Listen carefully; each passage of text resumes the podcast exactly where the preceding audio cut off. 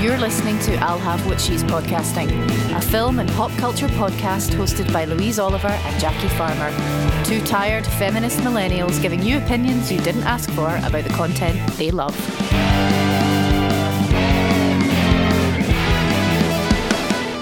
Uh, hello, hello, hello. Here we are uh, once again. What are we talking about this week, Jackie Farmer? Well, Louise Oliver, we're going to talk about the epic 90s heist movie, First Wives Club. It is a heist movie. It's a heist movie meets an all-female Three Stooges. I will stand by this. It is. So what's the what's the movie about? This movie is about three of our best actors trying to avoid running into some form of Trump in, in the 90s. Apart from Ivana, who they actively invite to their party. They do. They do. You can't swing a cat in the 90s movie world without hitting a Trump. It's really I upsetting. know. It is. So this movie is about I don't know, you have to go. You have to go. It's it's a film about friendship. It's a film about women. Mm, I should have written this down. we should have really brainstormed this. Main beats of the film: four friends graduating uni, promising to be friends forever. Then we skip to Stockard Channing, who plays Cynthia, whose husband has left her 20 years later for a younger Heather Locklear. And she, trigger warning, yeah. there is going to be chat in this podcast. There are storylines about suicide and eating disorders in Mhm. this in this film, which we will discuss. She writes letters to the other three friends and commits suicide.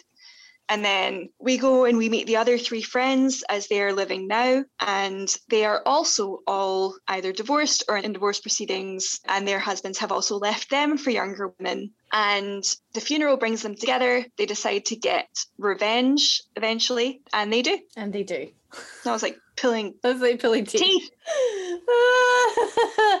I feel like we could definitely be more succinct than that. I think we could. This movie is about three middle-aged women doing the abandoned pilot for Sex in the City. Yes. This is Sex in the City if they'd all settled in their 20s. It is about sisterhood and friendship, but the motivating thing, the catalyst to get us to the sisterhood and the friendship Mhm. and those themes is that these women are left or broken or damaged by their husbands because they are no longer mm. deemed fuckable by them. Yeah. In a nutshell. And I think there's also a running theme throughout the film about how all four of the uni friends, including Cynthia, who starts it all off, not only have they been abandoned and sort of thrown away by their husbands, but they actually are the reason in various ways for why their husbands have become so successful and so attractive Yes. to the people that they've ended up with. They mentioned so Cynthia was the valedictorian. She was kind of voted the most likely to be successful.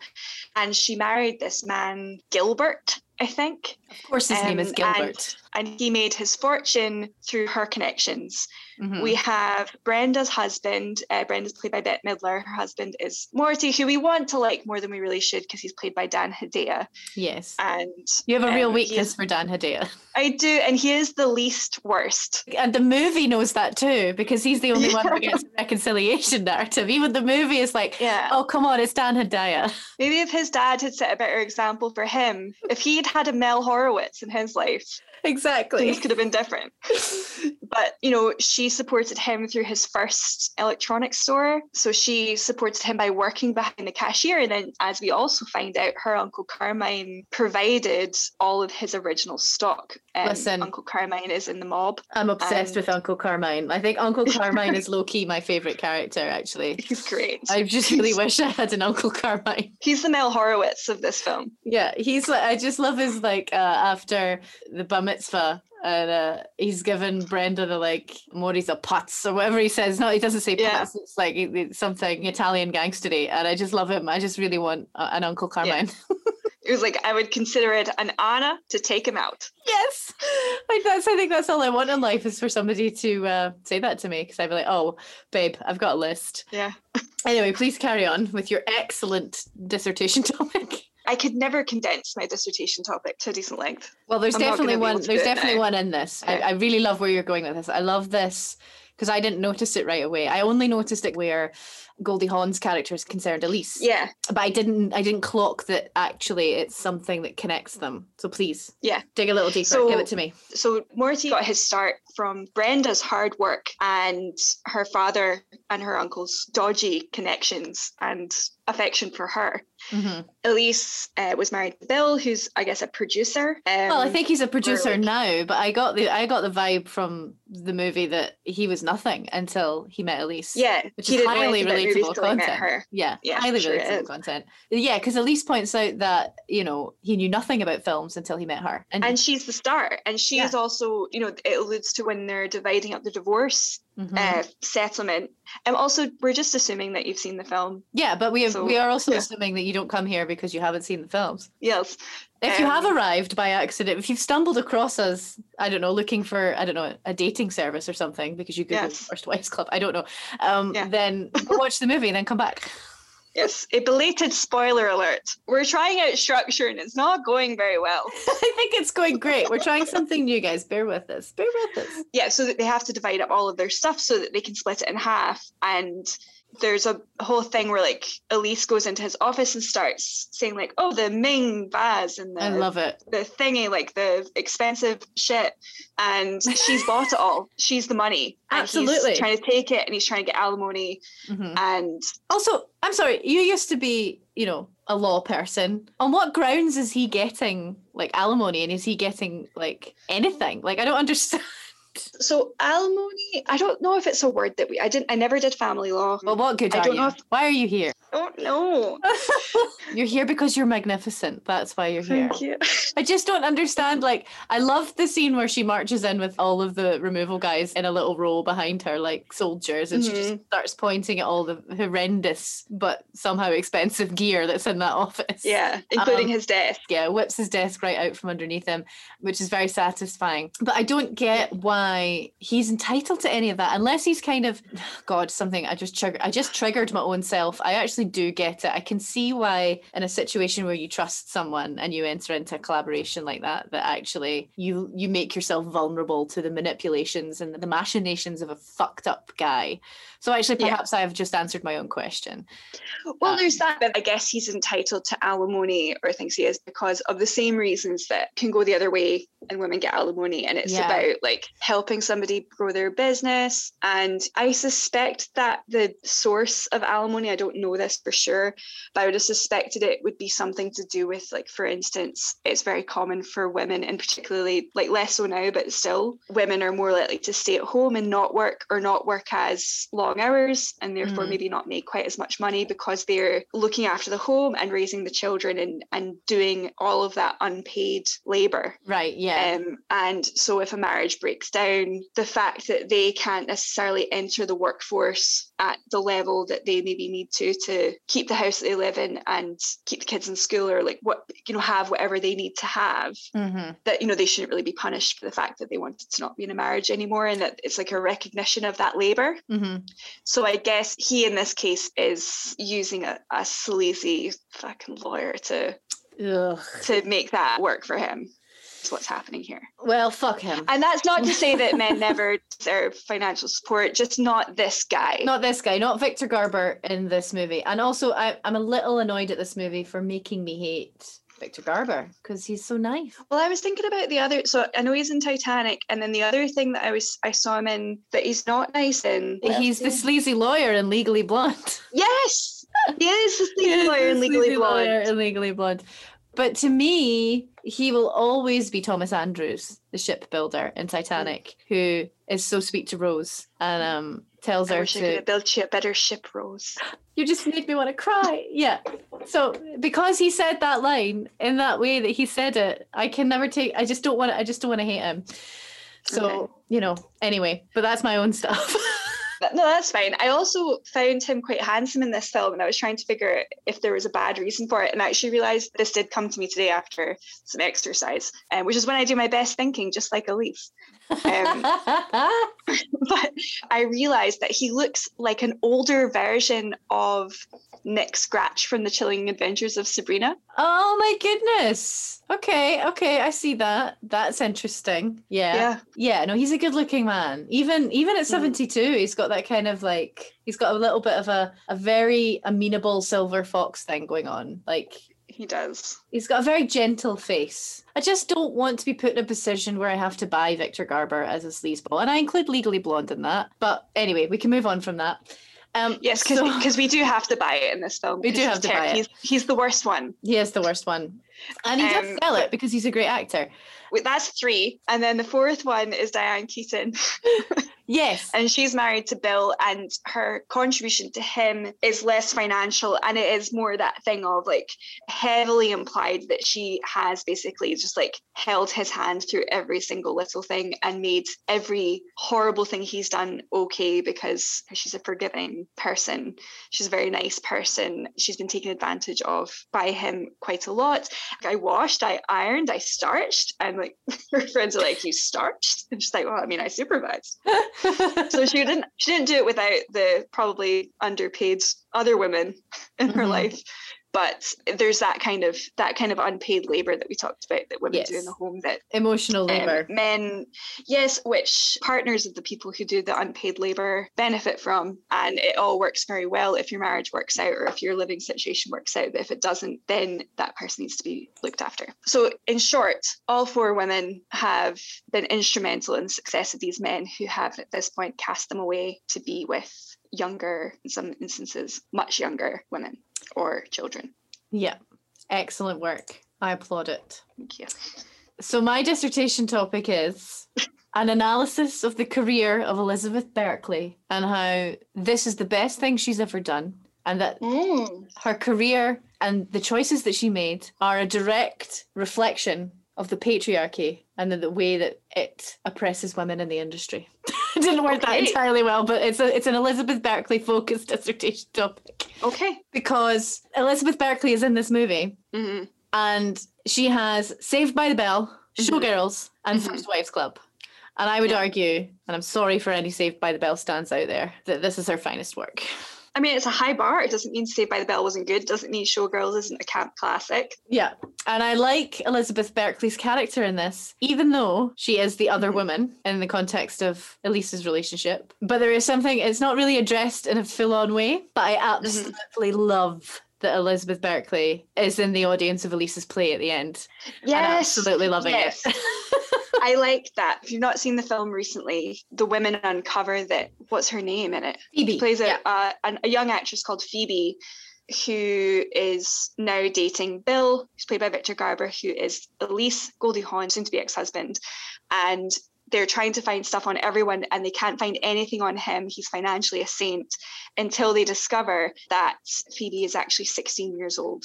Yes. And there are a few things I liked about this. I really like that any scene that Elizabeth Berkley is in, she is acting like a teenager. She is doing a thing that I am convinced that the actress who played Liam Neeson's daughter in the film Taken, Maggie Grace, when she was in Taken, was 25 and was supposed to be playing, I think, around 14 or 15. So, uh, what Maggie Grace does in order to play Kim, Liam Neeson's daughter, she just works with the limbs. It's all limbs. It's like Right. running around corners in, in squeaky sneakers and be like, it's just, it's a very gangly, very Yeah. physical focused performance in order to say, I am a child, even though I'm Yeah. actually 25. And I feel like Maggie Grace looked to Elizabeth Berkley in the First Wives Club as a key Yeah. source of Yeah. research. You actually don't even really get the impression that she's even aware that Elise is Bill's ex. Yeah, she doesn't, she's, She's, just, like, she's beyond delighted to meet her. She's like, Yeah. oh my God, you're Elise Elliott. she's I love you. yeah she's operating with such a level of naivety that i feel like she's not even aware she's technically in a relationship with Victor Garber's character. like she's she's behaving in such a way that where she genuinely feels like there is just a young actress ingenue opportunity moment taking place that is free of the horrific dynamic Mhm. of well Of what Yeah. he's up to. what he's up to. Yeah, because there's the scene where Elise asks him, like, oh, how even old is she? 25. And he says 21. And the look on his face when he says it is just so, he's so pleased with himself that she's 21.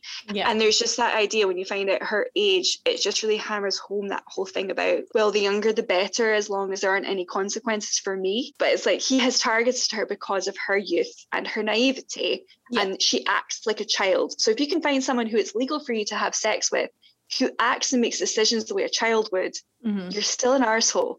100%. You are a predatory, problematic arsehole. And I think, and you know, this is a topic that if, if we are ever addressing content where this is touched on, I will be slightly triggered. I am very anti big age gaps in relationships.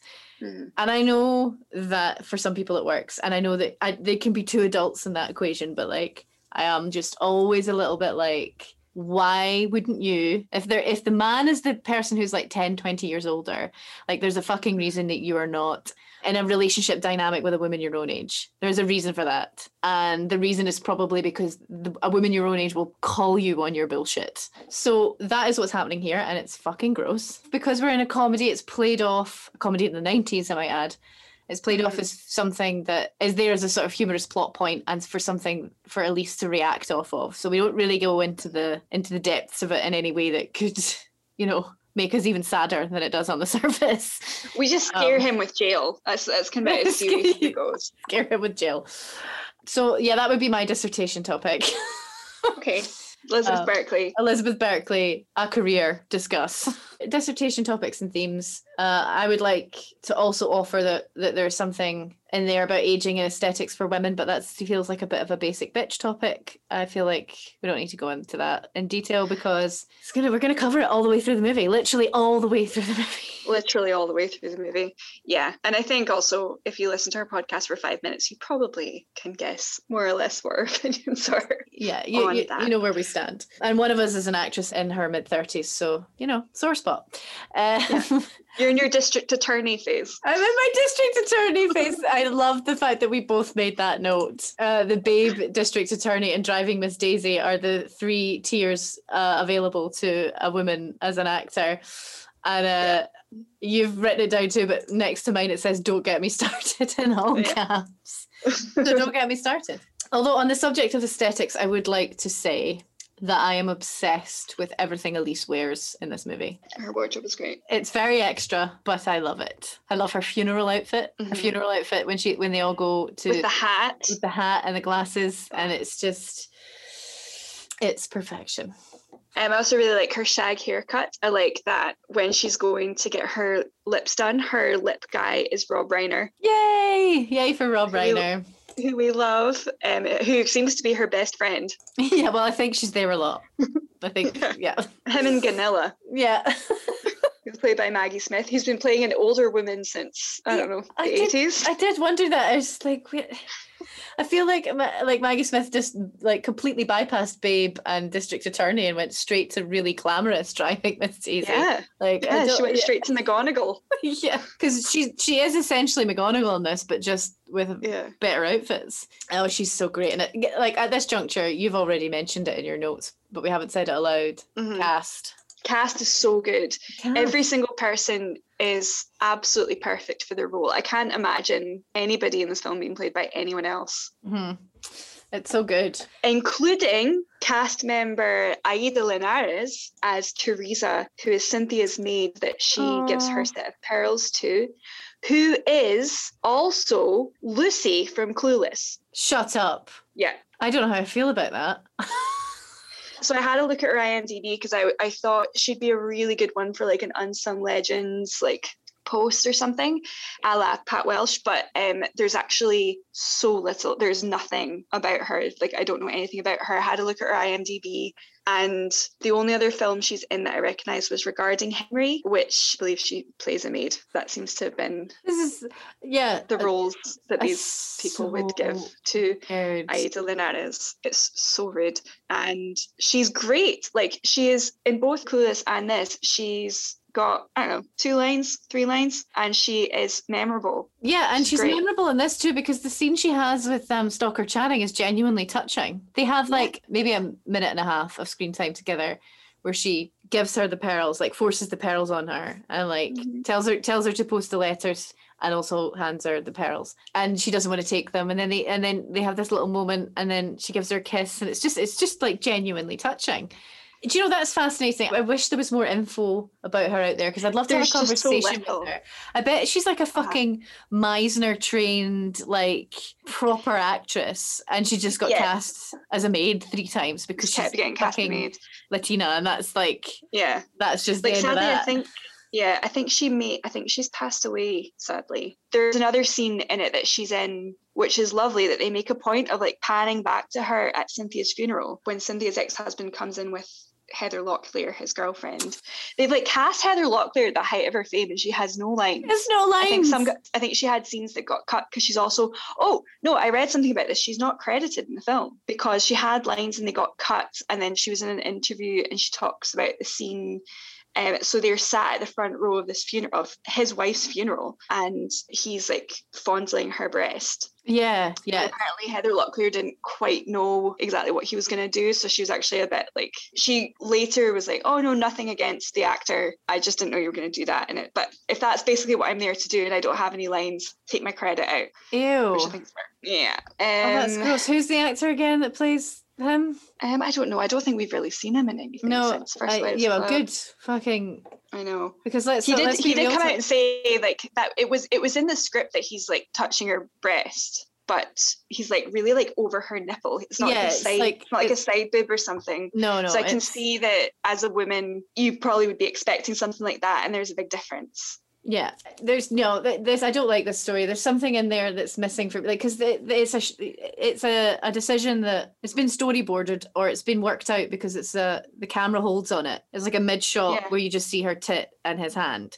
And my default is to believe women, and I believe Heather Locklear. So it's just like, well, Mhm. something went wrong there. It yeah, can't it kind of felt like a bit of a as, like, backtrack. oh, it was in the script, so we just did it. Like, no, like you have to discuss it, and like, you know what I mean? It's like, ew, that's gross. It's not just down to him; it's down to the director as well, and the fact that you know, there's also something in this which touches on the themes in our dissertation topics, which is that Heather Locklear has been employed in the movie to be Heather Locklear, which in the 90s Yeah. that was to be looked at. She is Yeah. consistently cast again and again to do either slow motion walk into a room or just be herself to the point Yeah. that I actually wrote, Oh, Heather Locklear, we really are not worthy, as a reference Yeah. to Wayne's World, which is exactly what she's cast to do. she is. She is Elise Elliott. she is Elise Elliott. She's absolutely breathtaking. No one's denying that.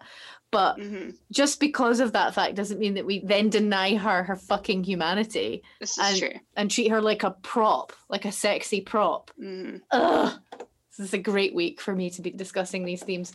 So that's just crap. And also, just before we move off this, I'd just like to say in defense of Heather Locklear, she can act, by the way. She is funny and she's really sharp and she is far more than a nipple at a She is. funeral.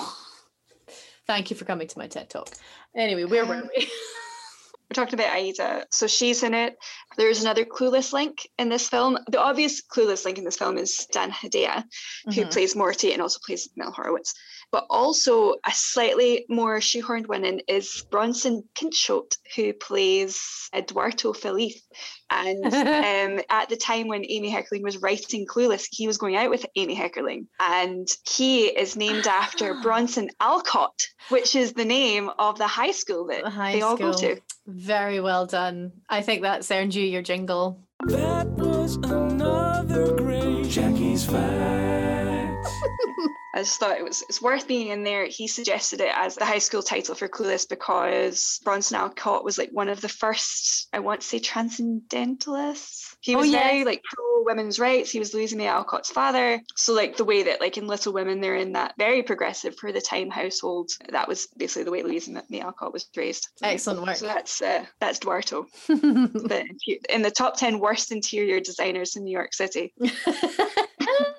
I noticed that you also clocked this because this film is just full of people we recognize Yeah. from you know top to bottom, and J.K. fucking Simmons just is like a glorified extra. Yeah, Oscar winner. Oscar Simmons. winner J.K. Simmons walks in and has no lines. He walks in as a cop to arrest Morty for his bad counting. Yeah, he's been cooking the books. Well, I noticed when it cuts away to the scene where he's being huckled in, because it's obviously, it, as it turns out, it's Uncle Carmine has. Yeah, Yeah. he's one of Uncle Carmine's stooges. But yeah, he's not in this. He's in the not in, handover yeah, scene. he's not in the handover scene, so he's literally just come in, no lines, handcuffs him, and then he walks out of frame. I, I, I don't know about you, but th- that was the most reassuring thing I've ever seen in my life. Yeah, so it's like, it's oh, like one of the most underused people Right. in the film. like, don't you worry, babe, you're gonna get an Oscar, and everyone's gonna be like, that guy, that guy. And he could never have been any of the husbands because you just wouldn't ever believe that of J.K. Simmons. no, oh, I love J.K. Simmons. Yeah. Um, he really is phenomenal. So that I thought that was fun. And the other person of interest who's very important, I feel, in this movie, particularly in terms of our reference to this being a proto Sex in the City, is SJP. yes. And she is truly horrible in it. You She really, you really hate her. She could be Carrie Bradshaw 10 years earlier before she learned any manners whatsoever. I think she's like Carrie Bradshaw's id. Yeah. Like distilled all of Carrie's egomaniacal and materialistic, superficial qualities taken out and then magnified. She's those aspects of Carrie, and that's it. That's a Um, good dissertation. the Carrie Bradshaw id as featured in First Wives Club. Yeah. Because yeah, there's a lot of Carrie there. She it feels very because you know Sarah Jessica Parker, despite the fact that the perception in the general public eye would contradict this, she's a very serious actor. Like she's very academic and methodical, and I have no doubt this would have been a, a character study for her. But it is very silly. She's and she uh, plays it to the absolute nines. Like the scene, the first scene you meet her in is when Brenda's with Duarto and shopping for an outfit to wear to her son's bar mitzvah. mhm. And she's kind of complaining that nothing in the shop fits her. And she sees her soon to be ex husband or ex husband Morty, and uh, he's with his girlfriend Shelley, who's played by SJP. And SJP comes out of the dressing room with like loads of really expensive outfits. And then she says something to Brenda, like, why don't you go, go to another store where they sell things in your size? But the way she says it is like, find something in your size. And Yeah. she like puts her hands out and really like it's so Yeah. mean. It's like It was so this mean. big. It's- Yeah. Yeah, and it's horrible because Brenda's Bette Midler and she's so witty and quick and feisty and like she's just completely lost for words. Like she's just so embarrassed and so like just been punched in the gut and it's it's really horrible. It's horrendous. Uh, and particularly when there's a thing established in the movie that Brenda's really self conscious about her weight. Mhm. It's referenced a couple of times. There's the pictures on the fridge, which you mentioned in your notes. yeah, she's got pictures on her freezer of very, very fat women Yeah. that are obviously there to like shame her away from Mhm. eating ice cream. I get just because they're on the freezer, I would assume ice cream. Yeah, and she Yeah. the way she's dressed as well, like um her styling at the in the early part of the movie, it does change later on when she gets a bit Mhm. of confidence because when she gets a bit of confidence and she changes her wardrobe, she makes reference to the fact like she's like, I have a waist, I have legs, who knew? But prior to that, her her wardrobe, her costuming is very dowdy and very baggy, Yeah. and It's very figure covering. It's Yeah. not remotely Mhm. figure hugging at all. Yep, yep, yep. Um, yeah, because when she's with Duarto, she's kind of joking about it. She's like, "Well, it's just ridiculous. None of this stuff's going to fit me." But she doesn't. She's not feeling shit about it until Shelley shames her. And then it's not really. We don't want women feeling bad about this anymore. It's so shit and not helpful and useless and it's just making misogynists money. And we don't want Bette Midler to feel any negative feelings about herself or anything. But I did think it was good that they didn't have like a dieting montage or anything. I don't I know I know that's a low bar, but I think in other films there would have been like, oh well, this is Brenda like like she just one day she just feels better about her body. Like she makes a reference to a suit fitting her and it hasn't, but they've I- not put her in a fat suit either. Like there are a few things that other films in the nineties would have done worse. That's funny because I interpreted it uh, later as she's just she's just gaining confidence that she actually Yeah, hasn't could just be changed. that. It's like She's just throwing on something that is representative of how she's feeling better about herself. I okay, don't well that's a much nicer reading. I had read it that she had lost weight, but they just hadn't made a big deal about the how. yeah. I mean, I can but see actually, that. I like I like your reading of it better. That she's just feeling really good. She's got her pals back, yeah. and she's got a sense of purpose and a sense of empowerment. And she's like, "Oh, I'm just going to put this suit on because I like myself in this suit." And yeah, and I, I should point out, like, I'm, nice. I'm not like this isn't me being clever or academic or anything like that. I am literally just assuming that because they didn't show me it, like they didn't show me Yeah. in the movie her losing weight. So I was like, well, that can't have been the narrative. So I'm assuming that she's just gone, well, I feel fucking better about myself, and I'm hanging out with my girlfriends more. I'm going to throw on this suit I haven't worn since 1992, and oh hey, it fits. I look great. so it's just she might just have assumed it didn't fit or thought her waist. I guess like somebody leaves you for Sarah Jessica Parker, who is the tiniest woman. I I can't even begin ever. to tell you. I hate how much I think Sarah Jessica Parker is perfect because I know it's wrong. She's a tiny little woman. She's what like five foot, so like she's in proportion with someone Yeah, who is that small and also is a famous actress and also used to be a dancer. But there is something about Sarah Jessica Parker's body that just does me in. It just does me in. there was there was there was a movement I think from your Cindy Crawford or your who was the one that was the body. Elle Macpherson. and there was that kind of like Amazonian gym women that you would get, and also like your Baywatch women. So there was a very kind sort of like hourglass, big boobs, curvy thing. Mhm. And then in the mid 90s to like mid noughties, like we switched over to like this super, super, super thin Sarah Jessica Parker type. And also, I want to say, like, there's nothing wrong with any of these bodies. Sarah Jessica Parker looks like Sarah Jessica Parker. Yeah. She, that's her physique. I don't know if, if she's ever had an issue with her eating. I don't want to make any projection onto her about that. I think she was athletic. She's she was athletic. muscly. Yeah, she was a dancer and a Broadway person. She's just and tiny. I think she's just She just looks just- like that. that's just the way she looks. Yeah. It just so happens that it's that was the body that we have the way that like the kardashian physique is well also doesn't really exist is is what we're trying to get to now but sarah jessica parker yes um was was very much a physique that was desirable either to have or to date Mhm. at the time and she has it and it's very different to bette midler's also very desirable sexy physique um Yeah. just it's not a physique that was being particularly celebrated by the media at this time I also think it doesn't matter if you're Bette Midler because I don't believe for a second, and I, I say this with a with a hint of hyperbole, obviously, that Bette Midler has ever worried about that because she's Bette fucking Midler. Yeah.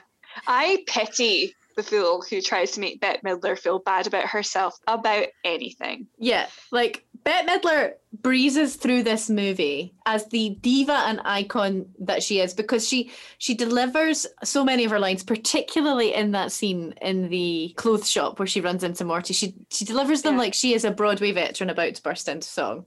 Yeah. Like she is marching around the shop like you've got a nerve. It's like yeah. like Like America, like, why I order yeah, she's just ready. She's ready to fucking Yeah. go and demonstrate to them that to everyone in the room, like I'm Bette Midler and you have me on this movie. Yeah. You lucky motherfuckers. Um, And also, she and Sarah Jessica Parker are like sniping away at each other, and they are sisters. they are from- sisters, The Hocus Pocus. which was after before. I think it was before this. I think they must have known each other. Uh, you have asked in your notes how much does a set of Bulgari pearls go for, Yes. and I know that's a complete tangent, but I just need It's to find tangent. out. I need to find out. The reason out. for asking this is Cynthia, when they're graduating, Cynthia buys them all each a set of Bulgari pearls, the very Hmm. wealthy woman's friendship bracelet. Listen, if you gave me a set of Bulgari pearls as a grad present, I feel I feel like we would be entering into some form of contract. I would never ever be able to not be your friend because that would be, you'd essentially be buying me. Yes. Uh, so let's see. The average price of a whew, is about eleven thousand dollars, okay. Well, and I'll that- just have to keep being nice to you then. and that's not like a full string. That's like very contemporary looking necklace. I, I want to see. All right, hang on. Eleven thousand. I probably won't ever buy that. What? Why not? Um, I just I just don't like you enough. Okay, okay. So yeah, we're looking at about eleven to thirteen thousand dollars. Okay. That gives us a real insight into into these women So and where Cynthia they were was at. very wealthy. Yeah. I mean, I can believe that Brenda was at whatever fancy college they were at on merit and scholarship because you don't get, she's not from money. Or no, maybe, well, well, she's from mob money, I guess. Yeah, I think she's comfortable in Yeah. the way that you know the families of gangsters can be. Yeah. It, it does doing well. also like um fully give context to the line that um Stockard Channing slash Cynthia has with Teresa the maid when she says consider it a raise when she's like trying to refuse the pearl necklace. They're like, oh yeah, it really is. Jesus Christ. I'm now on the Bulgari website, by the way. I've fallen down that rabbit hole. Okay, we'll come off the Bulgari website because we have a podcast to do and we're Yes. trying to do it structured and I'm not convinced it's going to come off in the edit. I think it's going to be great. Right, we've covered our dissertation topics, covered our persons of interest, hot takes. Hot takes. I don't know if I have any hot takes. That's okay. Mine are women slapping each other is actually quite funny. Yeah. One of the three stoogiest scenes after the scene where they have to try and escape uh, Morty's Yeah. apartment by going into the window cleaner's little like trellis thing and then Yeah. falling down the side of the building is when they are at Elise's and Brenda and Elise have this big fight about one of them being a drunk and one of them being fat and then they slap Yeah. each other and it's hilarious.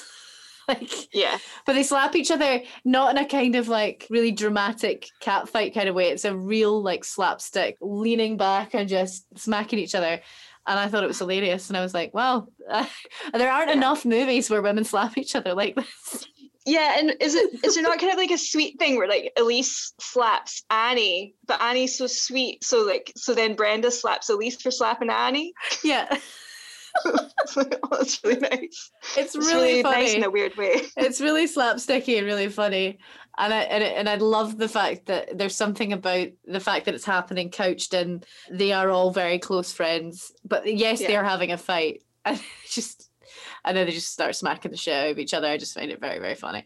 And the other hot take I have is I don't mind Elise being a drunk. Why do we think that might be? Um, probably because I relate to it.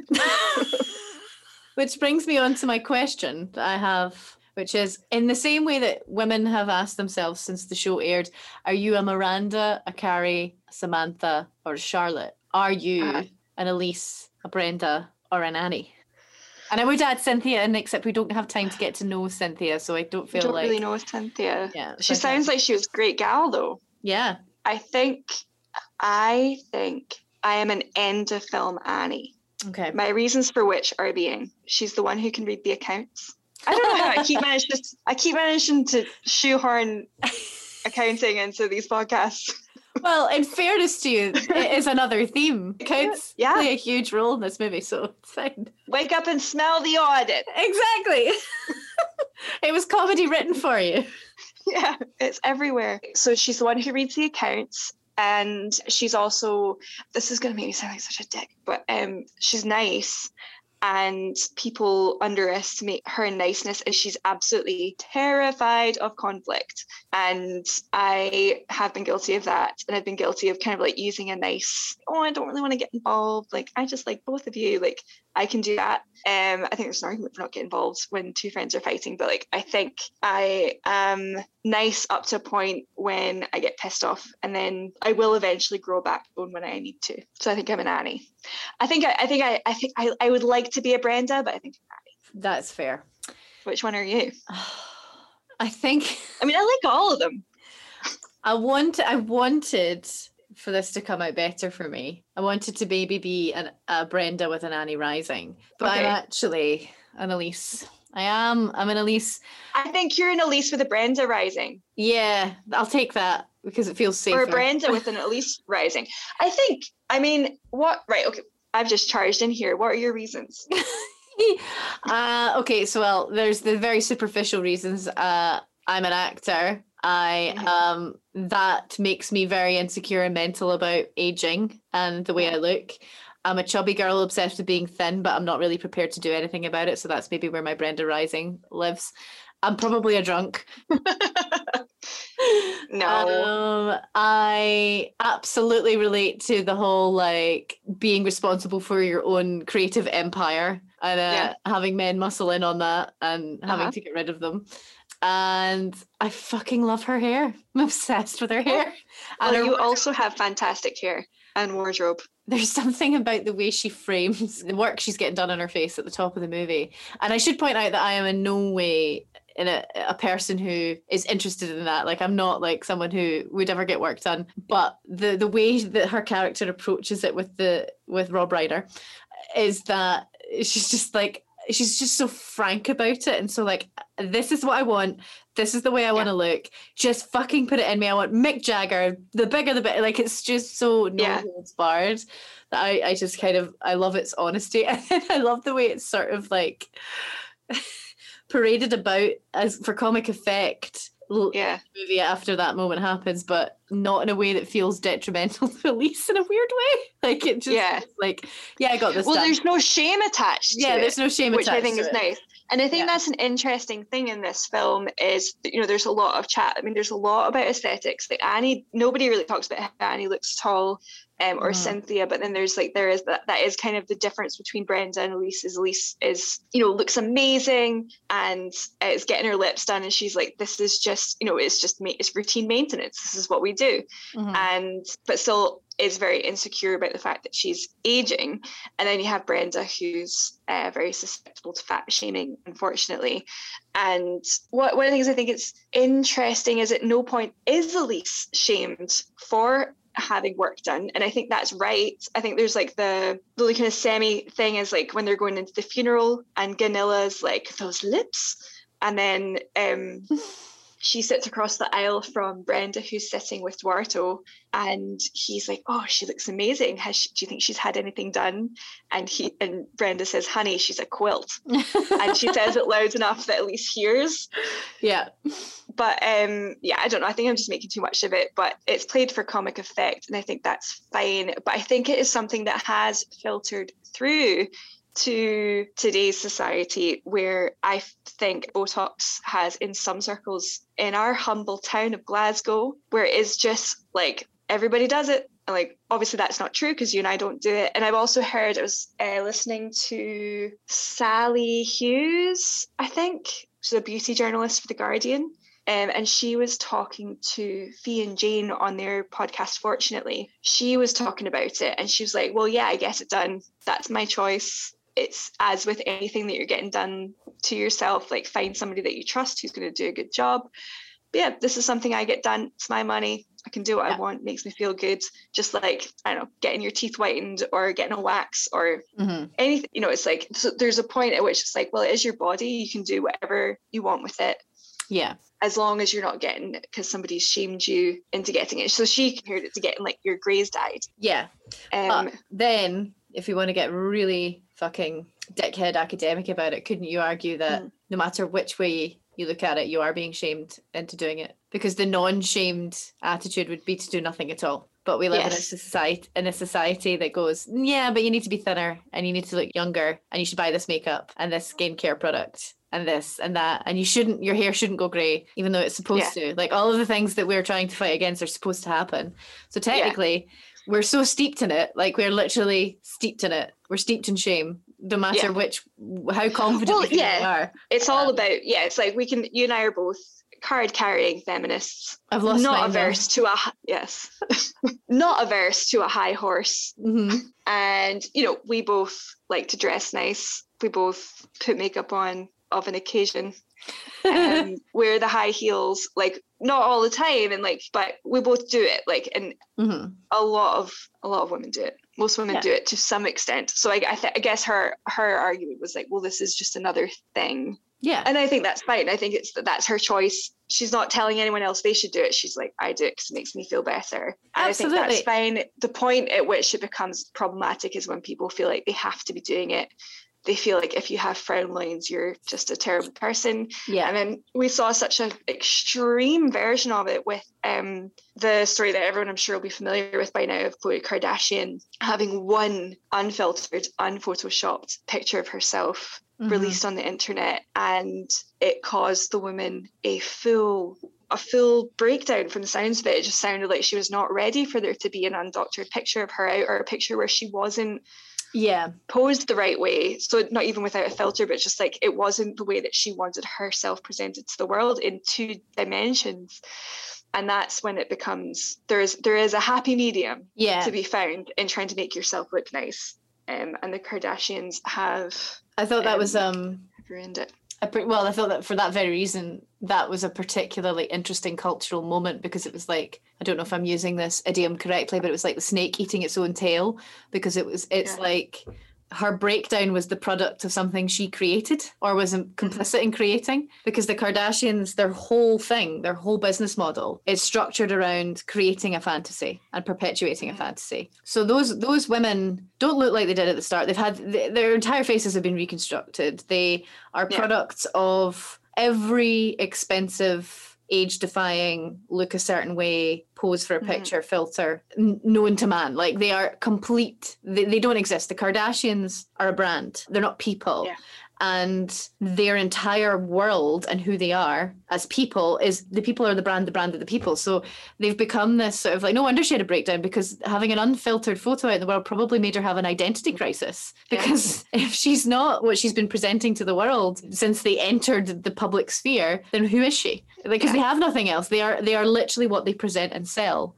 Mm. So they are they're an extremely toxic bizarre product of our fucked up culture. Yeah. So it's that's to me was such an interesting moment because I was like, you don't know how to deal with this because what it is doing it is counter to everything that you have structured around who you are.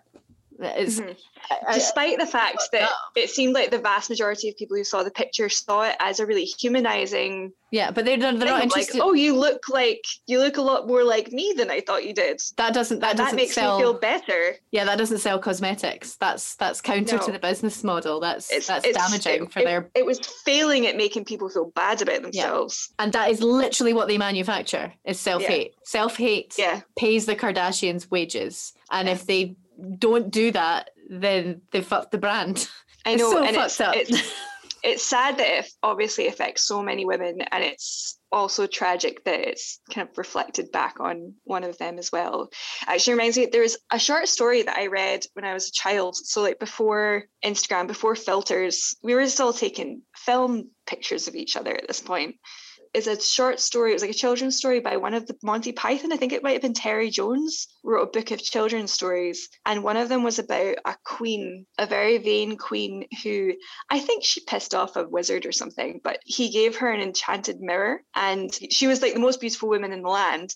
But when she looked into the mirror, it showed her more beautiful picture of herself, and she became obsessed with it. So she kept trying to look like herself in the mirror. I guess using another mirror. So, but the more beautiful she got, the more beautiful the image got and then you know she like goes mad or something but it was i just thought it was quite prescient yeah that's that's Khloe that's yeah, Khloe right there that is Khloe and then her i think the king then fell in love with the mirror and it was a whole it was a whole issue and that and that is Elise's storyline throughout most of the movie up until yeah. you know the sisterhood kind of gets her back on track her entire thing is like scene after scene of her getting drunk and yeah. panicking about being cast as an older woman. Um she's mm-hmm. getting really upset about being asked to play a mother. I'm sorry i was starting to get i was starting to get cast in those roles when i turned 30 and there's all this stuff about like she has this scene where she's drunk at the bar with uh the actor who plays gil chesterton in frasier He's the bartender in this scene. That's right. I was trying to place him. who, by the way, cast. Who, by the way, is from New York. He's a native New Yorker, but for some reason keeps getting cast in parts where he has a British accent. He always gets cast as a Brit. I just assumed he was British. So did we. That's why I know that because I googled it. I was like, "Is he British?" and she's having this moment at the bar with him where she's like dr- slurring her words and drunkenly talking about Sean Connery, and she's like, yeah. "Sean Connery is Monique. Monique being the the Elizabeth Berkley role in the movie. Yeah, uh, is Monique's boyfriend, and he's like three hundred years old. And he's still a stud. like, and it's just like, oh god, there's so much. So like that's yeah. Elise's whole thing in this movie. Yeah. Which, All right. So in answer uh, to your in question, conclusion, this question that we asked three hours ago. Oh God, I need more Pinot Grigio. yeah, I've got some special P. Yeah, same. Right. So we've covered uh, which wives we think we are, as well as a couple of. I don't know if they're hot takes because people have had all of the takes about the Kardashians in the last few weeks, but That's true. there are at least room temperature takes. Well, okay, so in that case, pop culture references of the time Mm, feels like a good one. a bunch. Hmm hmm There was a fun one when Gilbert and Heather Locklear come into the funeral, Mhm. and Brenda calls them the vampire Lestat and Lewis. And that's a reference to Interview with the Vampire. So Tom Cruise and Brad Pitt uh, in that film slash book, which is a book I'm reading, which Louise lent me. So that's that was a fun one. So I like, oh, I know them.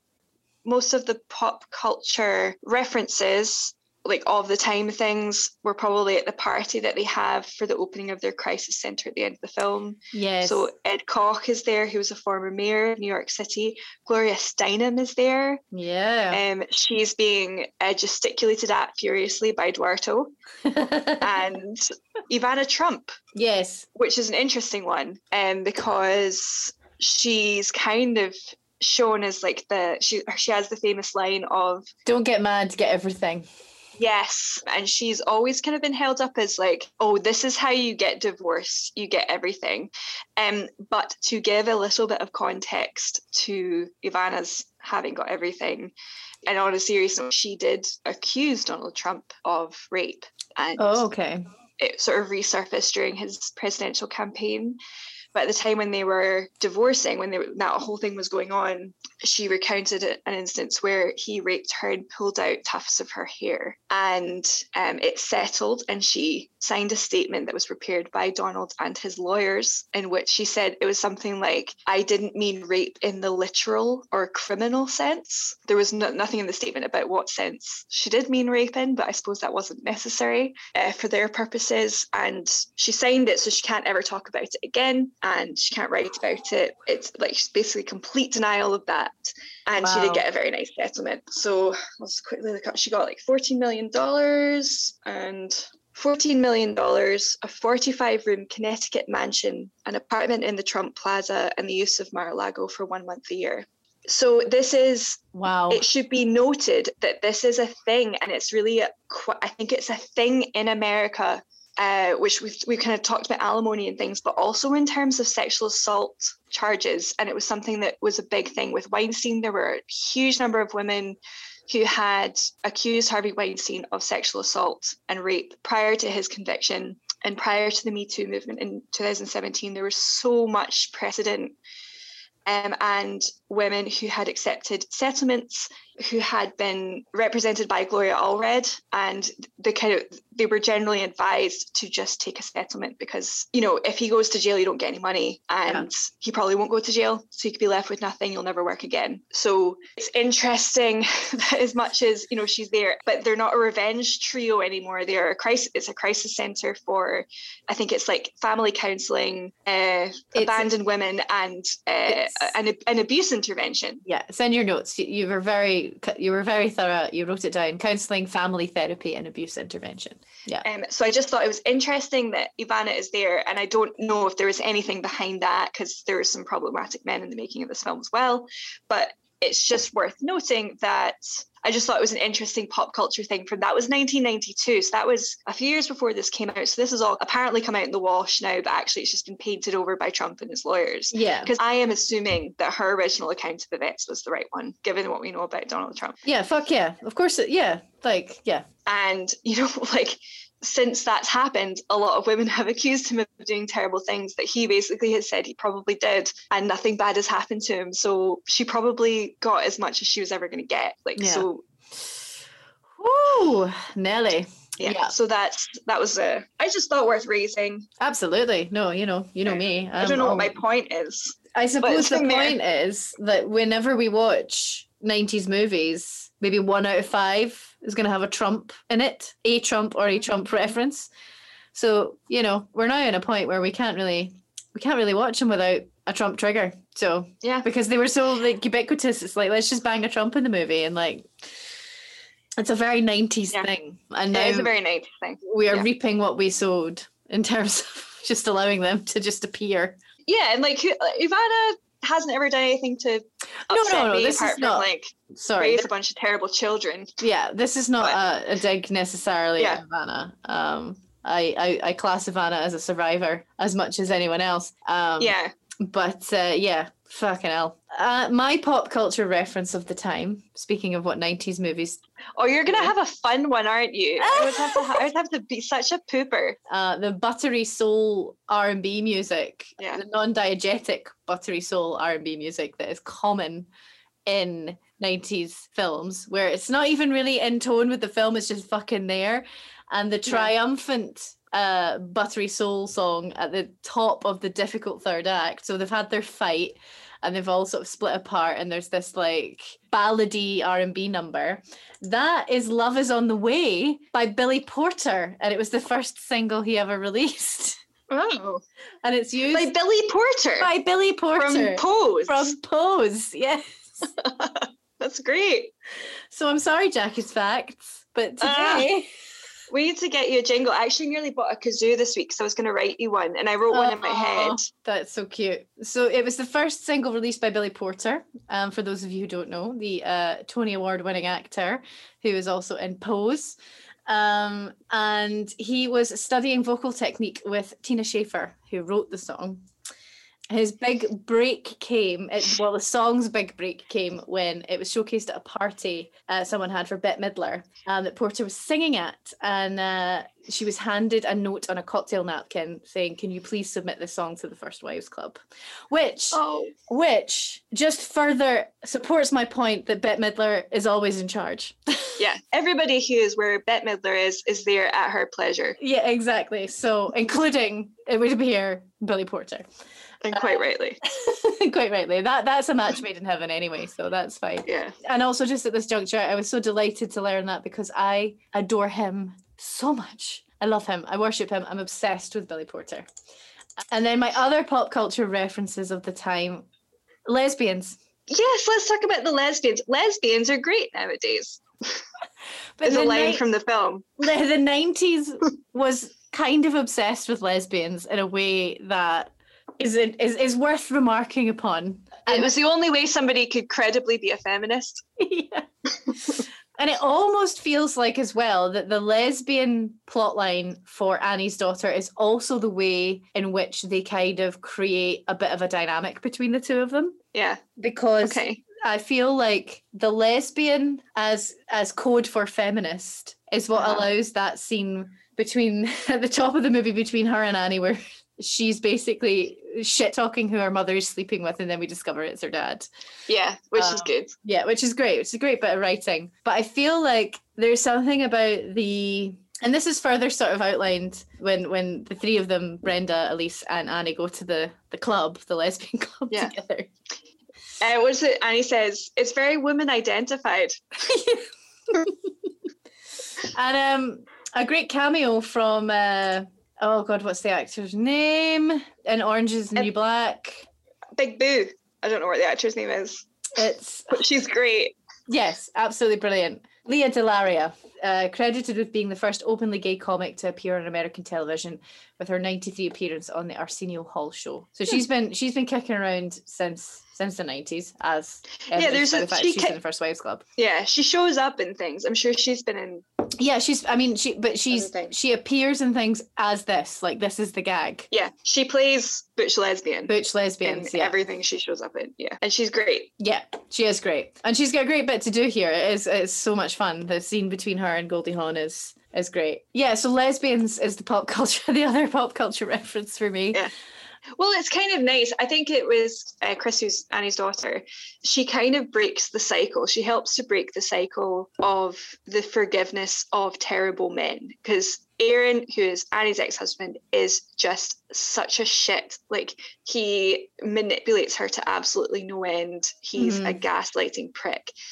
And he's also an incredibly weak man Yeah, and Annie makes lots of excuses for him. And I think one of the things that doesn't help matters is the fact that her mother does the same thing. So she has gleaned her attitude towards men and the men, potentially maybe the types of men that she goes for from her mother. Yeah. And perhaps because her daughter isn't inclined towards men and being gay, realizing she's gay in the 90s, not that it's ever easy to come out, but this was not an easy, good time where gay people were being treated well and she questions what society is telling us about men and what we should be expecting of their behavior and i think that that helps to break the cycle because she's she is already in annie's ear saying this is mm-hmm. you're better off without and stay away and Annie comes around to her thinking by the end of the film, which is really nice. And I think the dynamic between them is really nice because, as much as Annie's reaction to her coming out isn't textbook perfect, she is also probably quite a good picture of somebody doing their best yeah. When at a time when people didn't really know what they were supposed to do. Yeah. And you know, Annie's the one we haven't really talked about Annie. And I, I think that's maybe because Annie's the one that's probably the most human because she's not Bette Midler or Goldie Hawn. Yeah. She's, she's not mag- big. Yeah, she's like, the magnificent Diane Keaton because yeah, she's she's played by a big actress, and by big I mean someone with serious, serious gravitas and chops and ability and charm and mm. talent but in terms of the dynamic of the three, she probably has the most down to earth and realistic sort of. I don't know. It's not arc I'm looking for, but there's just something slightly less. I think it's cartoony about her. Well, she's the one who's in the most denial that well, she's in complete denial that her marriage is failing. Yeah. So Elise and Brenda are quite big characters who are this is a disaster. He's the worst he's with this woman, she's the worst, mm-hmm. and I'm having a horrible time, like, fuck my life. Yeah. And they're at this lunch after the funeral, and Annie's basically like, Oh, well, you know, everything's great. He's just a great guy. We're great. Um, I mean, we're like we're kind of separated, but like it doesn't matter. And then they just burst out laughing, and and she just she wants to believe it's working, and she's got that whole thing where she's doing everything right. She's done all of the right things. She doesn't have flaws that you would think would affect the marriage because you don't have to do anything wrong for relationships to fall apart. Yeah. And she's the one whose identity is the most wrapped up in being married. Yeah. And I think for her as well, there's something just kind of like schlocky plot line that her husband is sleeping with her therapist aside, which is fucked up and plotty. But yeah even without that, there's something far more insidious about the way he treats her.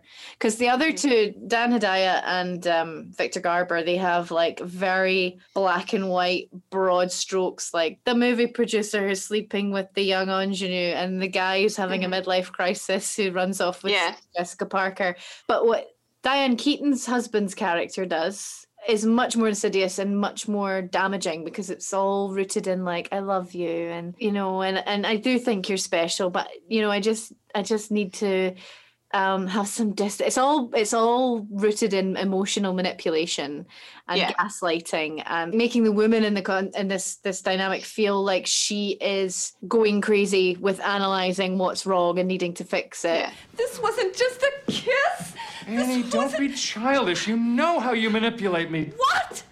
Manipulate? I, I... mean, he knows exactly what he's going to do, and mm-hmm. she's she's constantly in this state of vulnerability. It's horrible to the point where when we do get this scene, I, I think, you know, in 90s movie terms, it's meant to be slightly funny that he's sleeping with his mm-hmm. therapist, but actually that like moment that Diane Keaton plays out where she just loses it is actually yeah. extremely painful to watch because you feel yeah. the humiliation and you feel the pain of it. Yeah, so, it's yeah. great she draws such a good line that she toes between having like a really understandable justified fit yeah. and it's also it's quite funny yeah because her whole thing is that she's so overly apologetic. You know, when she's at lunch with her old friends that she's not seen forever, like they've clearly made absolutely zero effort to get in touch with her, but she's like, "Oh, I'm sorry, I should have tried harder. Like I should have blah blah blah." And then they kind of take the piss out of her for sending newsletters every Christmas. So she clearly was doing something. Yeah. And she just has like a completely overactive guilt complex. I wonder why, Aaron, uh, mm-hmm. uh, and also Annie's mum. But when she finds out that he's sleeping with the therapist, she does like this. Oh, I'm sorry.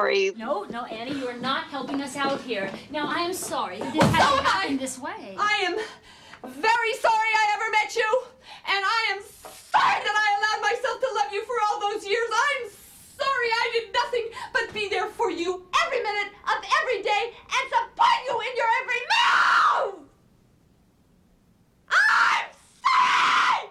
Annie's husband actually hasn't, at the start of the film, he hasn't left her for a younger women. That happens later. He's Mhm. basically just left because he's not ready to commit or he needs space. And I hope that there are women out there who haven't experienced this, but I don't know anyone who hasn't gone out with someone, unless you're going out with your high school sweetheart. I don't know anyone who hasn't gone out with or pursued somebody or liked somebody who has made you feel like the reason that you're not together or the reason that they're not doing what they should be doing is because you have in some way asked for something that you actually completely deserve Yeah. by which it means like you know i've had a fight with an ex-boyfriend in my early 20s where he cancelled a plan he basically just actually didn't turn up for a date and then told me i was being very demanding when i got pissed off about it two Okay. days before i went traveling for a couple of months Yeah. so it's a tale as old as time Mm-hmm. and i'm very sorry that annie had to be in her i'm guessing 40s Yeah. before she had that flip Yep, yep, yep. Hard agree. What I would like to suggest we do now is that we're coming to the end of our list of headlines. Yeah. What does the First Wives Club mean to you, Jackie Farmer? Um, the import. So, what the First Wives Club means to me is the importance of female friendships at all ages, because it's a film about how women have, how these three women have found themselves again through the th- through their through their platonic soulmates. And had they not lost touch in those years, or had they had other women they were close to, maybe they wouldn't have put up with such foul treatment for so long and wouldn't have felt so lost, so bad about themselves. I just think that when I think about, so as a single woman, I'm aware of why people are afraid to be single and it's it's loneliness. And I think that when you have the close female friendships and some some close male friendships, when you have close platonic friendships, the way that I'm lucky enough to have, I genuinely never worry about loneliness now or in the future. I wish close female friendships on all women and I wish them on men too because I think it makes them better men. So that's what the film means to me. It's just, it's just that I think that the fact that the last scene of the film is them sitting at a party that they've thrown, being a bit drunk, having a dance, just the three of them is the crux of the film. And I'm waffling now, but I just love it. it makes me gush and I love it. No, you're not waffling. I I completely agree. I have no notes. That's the main one for me. Um, I find the moment where they finally receive Cynthia's letters and read them genuinely devastating. Like I burst into tears. Mainly because there were there, there was two things. Like I, I can I think one of the things that makes me saddest about the movie is knowing that when you go into it at the top, they've been estranged for a really long time. And that's something that makes me really sad. And there's something incredibly beautiful, but also like bittersweet because it's beautiful, but it's also so devastating that in Cynthia's weakest moment where she decides she makes a decision on a permanent solution to a temporary problem. So she mm-hmm. decides to take her own life. And in the process of doing that, the people she thinks about are Elise, Brenda, and Annie, and she writes them letters. Yeah. And there is something about that that really just Yeah. punches me in the gut. And then from that moment, you you you're not really given the weight of it until they get the letters because you don't know. Like if you're not paying attention and you haven't, you're watching the movie for the first time.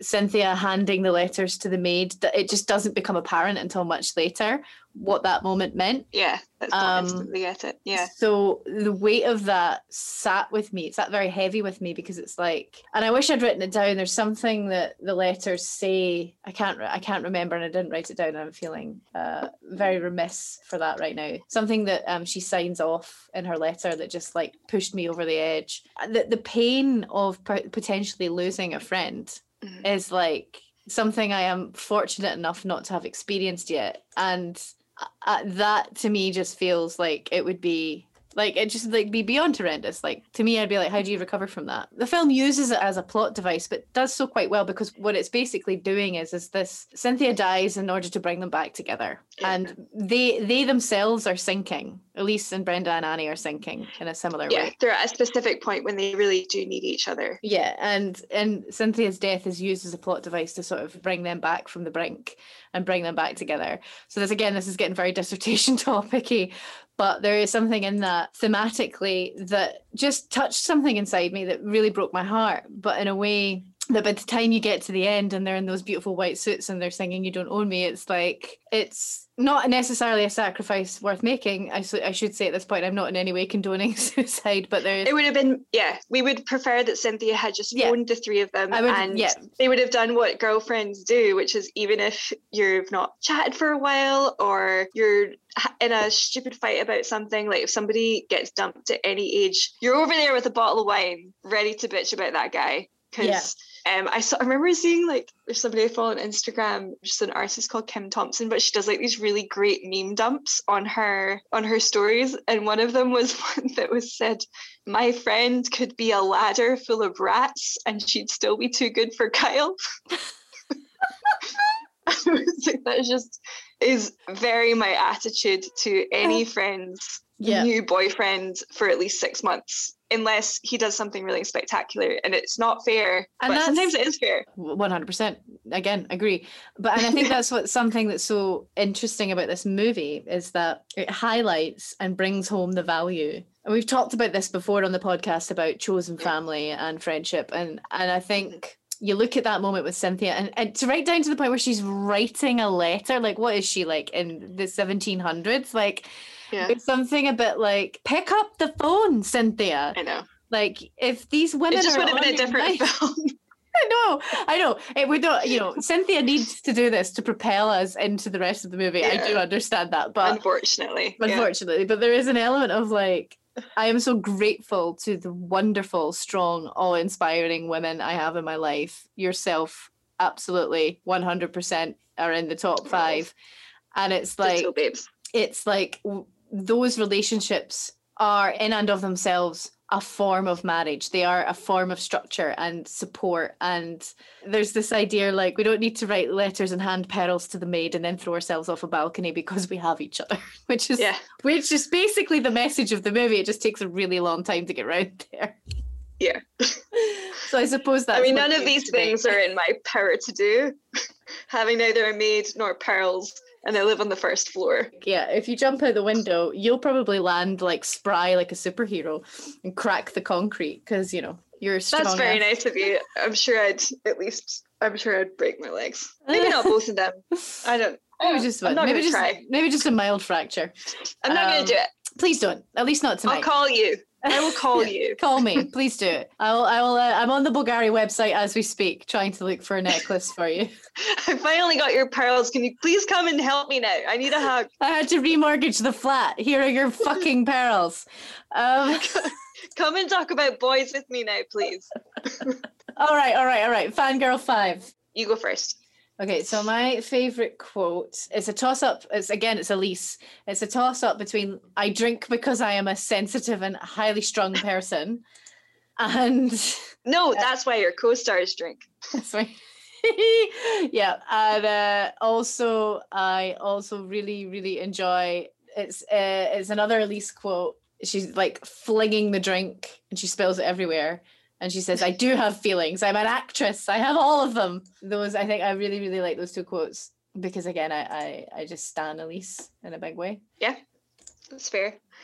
Mine is wake up and smell the audit. Of course it is. Favorite scene is the dance at the end. 100%. Yeah, That and the first time they do it and Annie doesn't want to sing by herself. And then the second time they do it at the end of the film and she's like, yeah, I'll do my solo. yeah. And they do their choreographed dance Mhm. and they're just all feeling great. I love that scene. yeah. It's an iconic scene. It's my favorite scene. I mean, it is the best scene. So, as a counter to that, just to offer something different, uh, I think I will go with um, the scene in Elise's apartment where they slap each other. Yeah. Brilliant. Uh, favorite outfit. Um, so my favorite outfit is when Annie goes to meet Aaron for like the dinner where she thinks they're going to reconcile Oh. and she's wearing a floor length blazer dress mhm, it's a floor length black blazer dress black blazer dress. over the teeth and through the lips um she just looks really beautiful and it's a really specific style that diane keaton seems to just nail every time um, but that's my favorite, that's my favorite Mhm, outfit what's mhm. yours Oh, I think it's going to be again, no surprise, it's an Elise number. I love this mad outfit that Elise is wearing in the auction scene. Um, Elise has got this kind of like when they're at was it Christie's? Is that the auction house? And they're selling Yeah. off everything, all of uh, Victor Garber stuff. And it's this Yeah. kind of sublime a very structured thick silk William Morris print blouse with uh with a sort of structured collar and then I think it's like a little waistcoat over it. It's just it's a bit of a wild card choice, but I loved it so much it actually made it into my notes. Yeah, I wrote down Elise's auction outfit is ridiculous and sublime. Favorite actor. Favorite actor oh my gosh what a sophie's choice i'm gonna say stockard channing nice. Nice. who plays Cynthia because she is in one scene and she just kills it. She breaks your heart. She really does. Stockard Channing, man. Yeah. Ugh, I love her. She's great. Yeah. She looks like the way like how sad she is, how drunk like you can tell she's really drunk, but it's not played for comic effect. Mm-hmm. And then like there's this line where she's on the balcony and um Diane Keaton's doing the kind of voiceover. And it's something about like, well, when Cynthia decided to do something, she just went and did it. And she has like then this like triumphant look crosses her face. And then that's it. Actually, you don't see her jump. You don't see Yeah. there's nothing graphic about it. It's just like she flicks a cigarette off the balcony and has a smile. And that's it Mm-hmm. and you know exactly what she's going to do you know exact you get exactly how she's feeling it's i don't know what 3 minutes maximum that she is Yeah. on the screen and it's it's just wonderful it's just such such good acting Yeah. Her like that moment where she's leaning, she comes out onto the balcony and she's in her fur coat with the fag and the gin and uh and she looks up at that the Peloton bitch on like yeah like the next floor over. And there's just like everything about it, the way it's shot, the way she looks, just the way she's carrying herself. It's yeah, you're that was an excellent call, Jackie Farmer. Very good call. Um I can't top that, so I'm just gonna say my uh favorite actor after Stockard Channing has got to be Elizabeth Berkley as okay Phoebe Lavelle. Yeah. she kills it Just to just absolutely kills it to tie but tie it back into my dissertation. Favorite character. favorite character um favorite character uh gosh that's a hard one i love them all I'm just gonna say Annie. I'm rooting for Annie all the way through the film. I want her to succeed. You're watching her the first few scenes, and you're watching her through the eyes, especially I think of her daughters, almost like the audience of like, why are you giving this person the time of day? And to see her reach her breaking point, even though I'm sorry that so many things had to happen for her to get there. And then at the end, when Aaron wants to come back and she tells him to drop dead, and even though like everything he says to her would have been music to her ears even halfway through the film yeah annie i love annie Excellent. Mine is a a close run between Annie's mum and Uncle Mhm. Carmine. not elise elliott No, oh okay That's an interesting no, obviously, no, obviously, Elise Elliott is my favorite character. Yeah, Elise is one hundred percent my favorite uh, character, but honorable mention to Uncle Carmine and Annie's mom. yeah All right, so now this is going to be fun. We're going to do. We're going to have to harvest our notes to see what we did not cover. you start well, mine is fuck you, Scott Rudin. do we want to go into that Yeah. But google it listeners Fuck you, Scott Rudin. Fuck you. you're yeah. not invited onto the podcast even though we know you're dying to be here Yeah. you better lay low, son. the cast the cast the cast the cast the cast find me a better casted film i'll wait Mm-hmm. The actress playing young Brenda, her name is Michelle Brilliant. That's just worth mentioning. A few steps behind yours. I'm just saying, are the younger actresses dubbed? Surely they are. And then I can see a note from you next to it saying, Yes, yes, they are. Where is Stockard Channing? I miss her. Lol at how much Chris hates her dad. Do you know what? Yeah, lol at that because I felt that. Like I felt like the actress fucking hated him. Like I suspect it's in all of Goldie Hawn's contracts to get lit in a certain way. Oh, she's just so pretty. She's breathtaking. Such a beautiful woman. She is breathtaking. And she I noticed this when you come in on that first scene with her in the plastic surgeon's chair. She is lit in the same way she's lit in Death Becomes Her. I just noticed that. It's just like that that soft Oh. like Morticia Addams light over her eyes. like just in her eyes. Yeah. Yeah. And I was just like, is that her contract? I just how obsessed I am with Goldie Hawn's hair in this movie. Yeah, I have a note about that as well. I said Elise's shag haircut, yes, please. Yeah, it's I I oh. got my haircut yesterday and I referenced it to my hairdresser and she was like, Oh really? And she knew exactly what I was talking about. And she was like, Is that what you want to do? I was like, No, I'm not ready. I just want you to know that I do like that haircut, but I don't want it yet. I'm not ready for No, that. I'm not I'm not there yet. I'm not there yet. Oh, Brenda has a line that demonstrates that she was ahead of her time in terms of campaigning for fashion designers to be size inclusive because she makes a comment about uh, who's going to wear that fetus when they're Yeah. walking past Fifth Avenue shops with couture Yeah. designers in, and she makes a comment about um, things fitting regular women. I was like, ah, there's Brenda making a comment that is quite ahead of her time in 1996, showing that Phoebe is at Elise's play. That thing that Elise is obsessed with is overcome.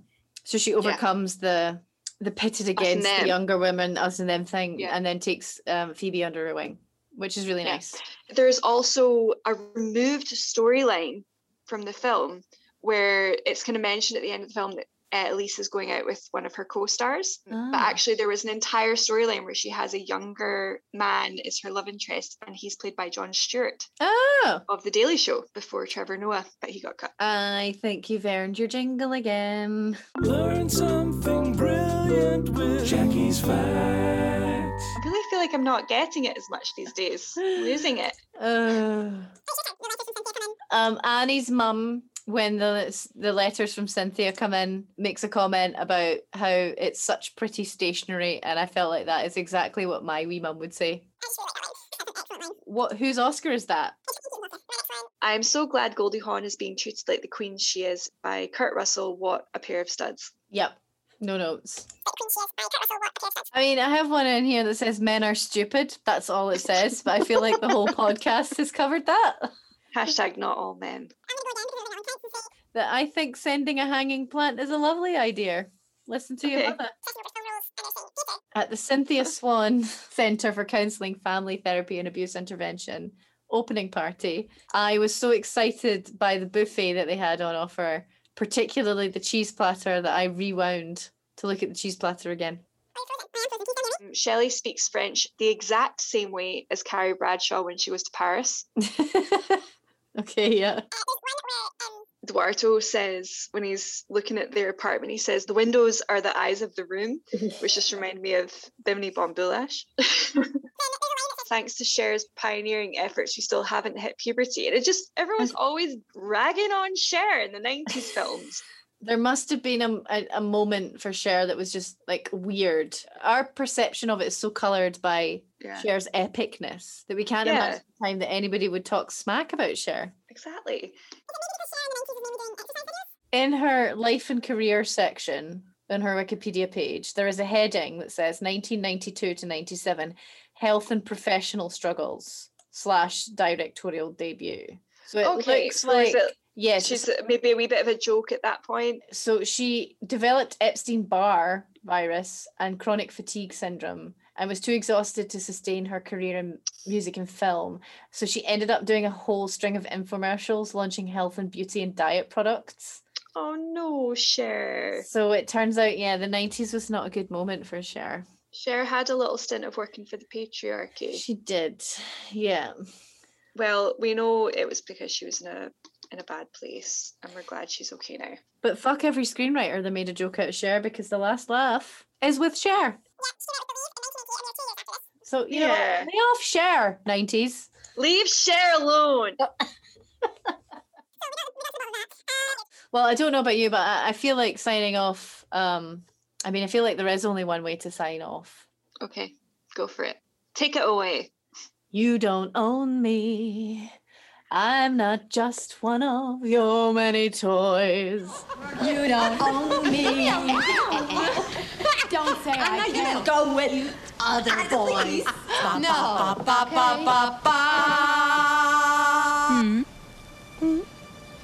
And don't tell me what to do. And don't tell me what to say. And when I go out with you, don't put me on display. Pretty good. You remember? That was I'll Have What She's Podcasting. Thanks to Chris Gorman for the edit and the sound design. Follow us on Twitter and Instagram at She's Podcasting. If you liked this, you might also enjoy our sister podcast, Persistent and Nasty, which is all about amplifying marginalised voices in film and theatre. Thanks for listening, and see you next time.